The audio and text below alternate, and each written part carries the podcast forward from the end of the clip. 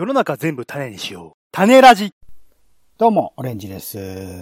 えー、最近街を歩いておりましたら、お気に入りのうなぎ屋が定食屋に変わっておりました。い、い、よかったね。ポンです。世の中全部種にしよう、種ラジ。よろしくお願いしよろます。しくお願いいたします。はい。えー、イベントリポートでございます。ございますすぐ言っちゃうね。えー、まあいろんな街中でイベント、展示などやってますが、えーそれを実際に行ってみて、えー感じたことなどをみんなと共有したいということでして、はい。うん今回はですね、えー、久々に神保町行きまして、ほう。いや、神保町も、まあ、ちょこちょこは言ってましたけど、なんかこう、ゆっくり九段下ぐらいから、あの、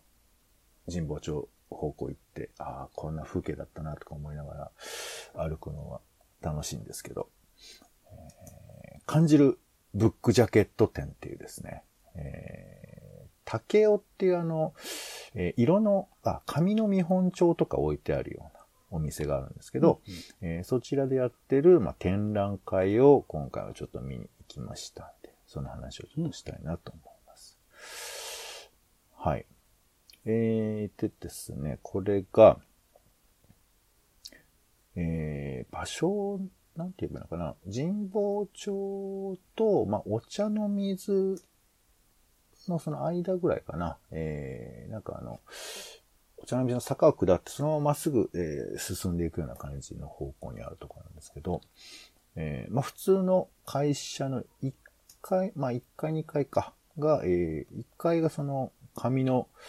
えー見本が結構いろいろ置いてあるところで、で、2階にいろいろ、あの、展示が行われたりしている場所なんですけど、でそこでですね、あのー広告専門誌、ブレーンっていう雑誌があるんですけど、あれの宣伝会議の中、本なのかな？はい。雑誌ですけど、こちらの、えー掲載され、こちらに掲載されている、感じるブックジャケットっていう連載があるんですって。うんうんで、これが2011年の連載開始から、まあ、10年なんだそうですよ。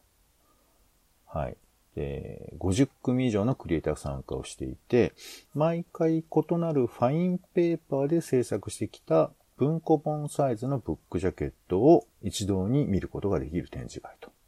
いうことで。で、このまあ、まあやっぱ紙をちょっとこだわって、この企画、展示なんかが行われてるわけですけど、まあ、ファインペーパーっていうのは品質の優れた素敵な巧みな、まあ、ファインという意味なんでしょうかね。だからまあ、えー印刷のこ用語で言うと特殊印刷用紙というふうなことらしいですよ。ですからその紙そのものがちょっと魅力的というか、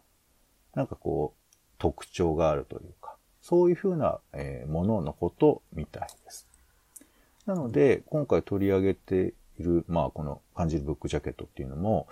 えっ、と、ちょっとこう、あんまり普段使わないような、見ないような、えー紙を使ってやるっていうのが、まあ、企画のコンセプトになっているのかな。で、紙の特性や質感、本のカバーとしての機能などから着想された、一つとして同じものがないコンセプトとデザインの妙、印刷、加工によって引き出されたファインペーパーの魅力をお楽しみくださいということで、えーまあ、単純にブックジャケットが、まあ、いい感じのブックジャケットっていうだけではなくて、その紙の魅力を活かした、まあ、ブックジャケットがどんな風に作れるかなって、その可能性を、えーいろいろ模索しているような展示でございました。うんうん。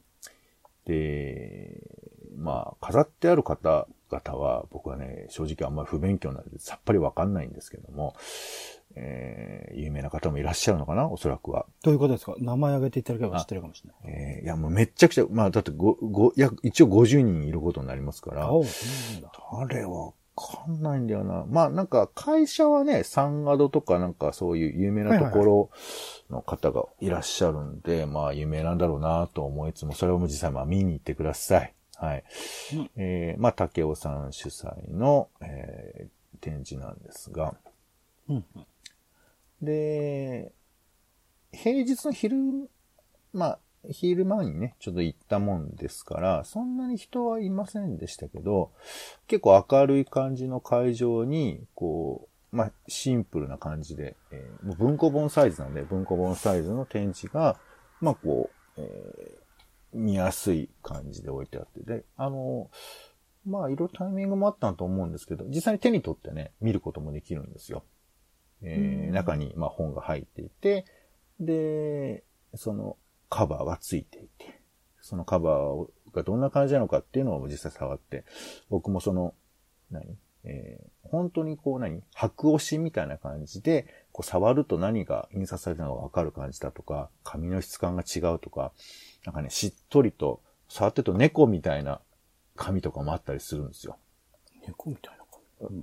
俺もわかんない。普段猫触ってないけど、なんかこう、滑らかでこう、ちょっとし、しっとりとするような感じっつうの？別に湿ってるわけではなくて。そういう、なんか、あの、触る感じがそれぞれ紙によって違うっていうことなんですけど、っていうのも直接こう味わうことができたりして。で、それがさらに文庫本なので、まあ、例えば自分が、え読んでるような文庫本にこうぴょっとつけたりとか、いうことも想像しながら、まあ見ることができるっていうことなんですよ。で、いくつか、まあ気になったものをご紹介したいなと思うんですけど、えっ、と、例えばね、えー、これはね、えっ、と、田久保明さんっていう方の、知らないな。うんえー、ヤスリガスミっていうね。あ、すごい。スヤリガスミ。スヤリガスミってやつで、これはね、なんかその、ブックカバーってさ、まあ、ね汚したくないっていう目的割とつけるじゃないですか。うん、うん、うん。で、あともう一個は、隠したいってのがあるでしょなんか、まあ、ちょっと何読んでるか見られたくないみたいな、ちょっと。まあ、人によるのかもしれませんし、本によるとは思うんですけど。で、このスヤリガスミっていうのは、えー、その、本を、えーの中身を隠すような形になってるんですけど、少しだけ見られるブックジャケットにしようということで、なんかこう、紙に、なんつうのかな、えーと、こう、雲のモモチーフみたいなのがこう、印刷されてて、うっすら中が見えるんですけど、その霞の中にこう収まってるような感じになっているっていうブックカバーなんですよ。うん、うん、うん。でもちろんこれ紙のその質感というかそう機能も使ってはいるんですけど、なんかこう、えーなんていうかな、なんか室町時代の、えー様子を上の、えーう神様の視点からの、それでは庶民の生活がどんな風になっていたか覗いてみましょうみたいなやつで雲が晴れる感じ。わかります？シューっていう左右。わかんないか。なんかこう、ちょっとその間が見れるような雲が、えっ、と、表紙にちょっと印印刷というかされてるような感じのやつで、うんこれだったらつけてもいいかなっていう感じのする、スヤリガスミが例えばありましたよ。はい。こんな感じでいく。もうこれちょっと退屈そうだからやめようかね。えー難しいですね。だから、ビジュアルっていう、そう、口頭で伝えなくちゃいけないから、ね。ものも。まあ、これ、だから、あの、うんあれよ、えー、ビジュアルは、なんか写真撮ってもよかったので、あの、うんブログにあの、写真を上げておきますので、まあ、ちょっと、うんあの、見ながらね、見ていただいてももいいと思いますけど。あとね、えー結構このパターン多かったんですけど、あの、まあ、いろいろ紙の種類には名前がついてたりするんです。えーうんうんなんか、プラチナ、ホワイト、なんたらかんたらとか。で、あとその、本のさ、えー想定用語でもいろいろ言葉があって、例えば本の背中のことを英語でブックピークって呼ぶんですって。うんうんブックピーク。ピークっていうのは山頂っていうことで、こう、だから本の山頂っていう、まあ、言葉になるのかな。で、この話を聞いて、えー本を、本のこの表表紙というか、本、本をこう、何？ちょっと開いてポッて置くと、これがこう、スキーのゲレンデみたいなイメージにして、うんうんで、こう、えースキーヤーが、その、えー斜め、えーちょっと、ちょっと開いた本を滑ってるみたいな感じになっているっていうのがこう書かれてる。で、その、えースキーヤーが通った後をエンボスでちょっと加工して、白押しで、えー加工しているっていう、そういうやつです。ちょっと可愛らしいじゃないですか。うんううんんで、まあ、この、まあ、ブックピークっていうのも、あ、そうなんだっていう、ちょっとまあ、あの、驚きもありながらね、ちょっと見たりとかしてました。えー、あとね、一番最初に、やっぱ自分でこれつけて違和感ないかっていうのと、あとその、なんていうのかな。なんかこう、作家性みたいなのが強く出てるの嫌だなって僕は思ったんですよね。あの、ここの展示とはまた関係ないんだけど、なんかほら、うるさいじゃん。あの、別にそれは好きでつける分にはいいけど。うんだから、なるだけその本に馴染みながらも、えー、プレーンな表紙がいいなというふうに思ってて、でこれがね、最初見て面白いなと思ったんですけどね、縦組横組っていう題、これ、久保田新さんという方ですけど、えっ、とね、紙は、ヴィンテージゴールドっていう、まあ割とこう普通の、えー、なんていうかな、ちょっとこう、えー、茶色っぽい、え海外のスーパーの紙袋みたいな感じの色？なんていうのかな？えっ、と、真っ白じゃなくて、ちょっとこう、えー、再生紙っぽい色をしている紙が、紙なんですけど、これに、えっ、と、縦と横に、あの、帯が、帯っていうかその線が、えーす表紙に書かれているんですよ。うんうんで、えー右側、だからまあ、えっ、と、縦組の最初の開き側になる方の、えー右、右側というか左側か、左側だね。左側のあ表のところには縦のラインが入ってて、でその縦の黒い帯が、えーまあ、12本ぐらい入ってるのかな。で、そこに、えーその黒い帯の中に、ちょっとこう、時々こう、色のついた黄色とか青とか赤の、おえーちっちゃい、えー目が入ってるような感じになってて、なんとなくこう、文字の単位がそこに埋め込まれてるようなイメージで読むことがで、見ることができるんですけど、それがまあ並んでいて、で、これがなんとなくその縦組の文字組みをこう抽象化したように見えるわけですよ。で、さらに、この逆側の、まあ、えー横組だったら最初に開く方側の、えー右側だね。こっちの方に、横に黒い帯が入っていて、その帯の中に、えーちっちゃくこう、色の目が入っているというようになってて、なんかこう、縦組横組っていうのをうっすらと想像させるような表紙になってて、なんかこれは、ちょっとこう、抽象度も高いんだけど、なんか本の表紙であるってことを、こう結構伝えてるような感じがあって、僕はちょっといいなと思ったんですよね。さあ、あんま伝わってないと思いますけど、えー、で、まずそのパターンで言うとね、こういうのもありましたよ。あの、えーっと、これはね、大久保明子さんっていう方ですけど、ビオトープ GAFS っていうね、えー紙なんですけど、これ、なんだろうな、なんか、ビオト富士 FS? ビオトープ。えビオトープなんかクラフトのしっかりとした手触りと強さを持ったファインペーパーということなんですけど、まあ、濃い色がね、出るような感じの紙なんですけど、まあ、これを使ってってことかな。えっ、とね、表紙に金色の、えっ、と、なはしごみたいなのが印刷されてて、で、まあ、かしら、はしごですね。はしご。で、まあなんていうかこう、読書は、えー自分の中で一つ階段を上がるようなものじゃないかということで、まあこれを階段というか、登るもののようにも見せつつ、これあの、二面両面に入ってるんですけど、なんかね、えーこれを本棚とも見立ててて、この間のそのはしごの真ん中のところにこう本みたいな一冊こう、なら、立ってるような感じでこう、いっぱいペロって置いてあって、で、こう、だんだんとこの本が増えていくみたいなイメージで、えー見ることもできるという。だから、まあ、はしご兼本棚みたいなイメージで、そのビジュアルが書かれてるんですけど、まあ、これもなんかこう、うっすらと本を想起させるようなイメージで、あこれぐらいだったら、なんかセンスよく見れるんじゃないかなとか、なんかそんなことちょっと思ったりしましたね。うんうんあそれで言うと、これも面白かったな。あの、えーっとね。小野、ん？小野さん、小野さんの作品、この名前がちょっとわかんない。えー吉中さんっていうのかな？恵むに中央の王と書いて。えー案に示したっていうタイトルなんですけど、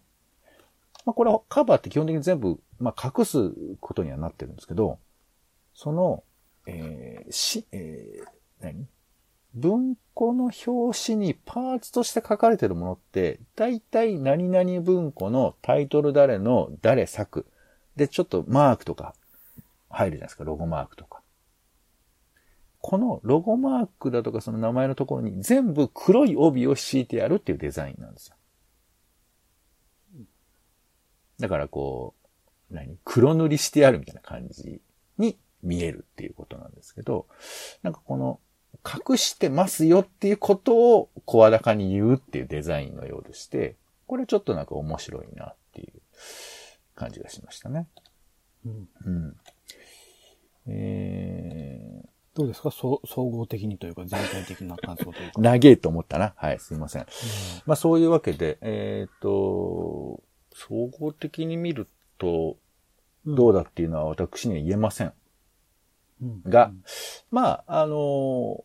何、こういうふうに文庫本の表紙一つ作るにしても、いろいろアイディアってのが出せるし、これはまあ、結構紙にね、頼って紙の、あの質感を使って、えー表現するようなものもあったりしてたんですけど、うん。あのま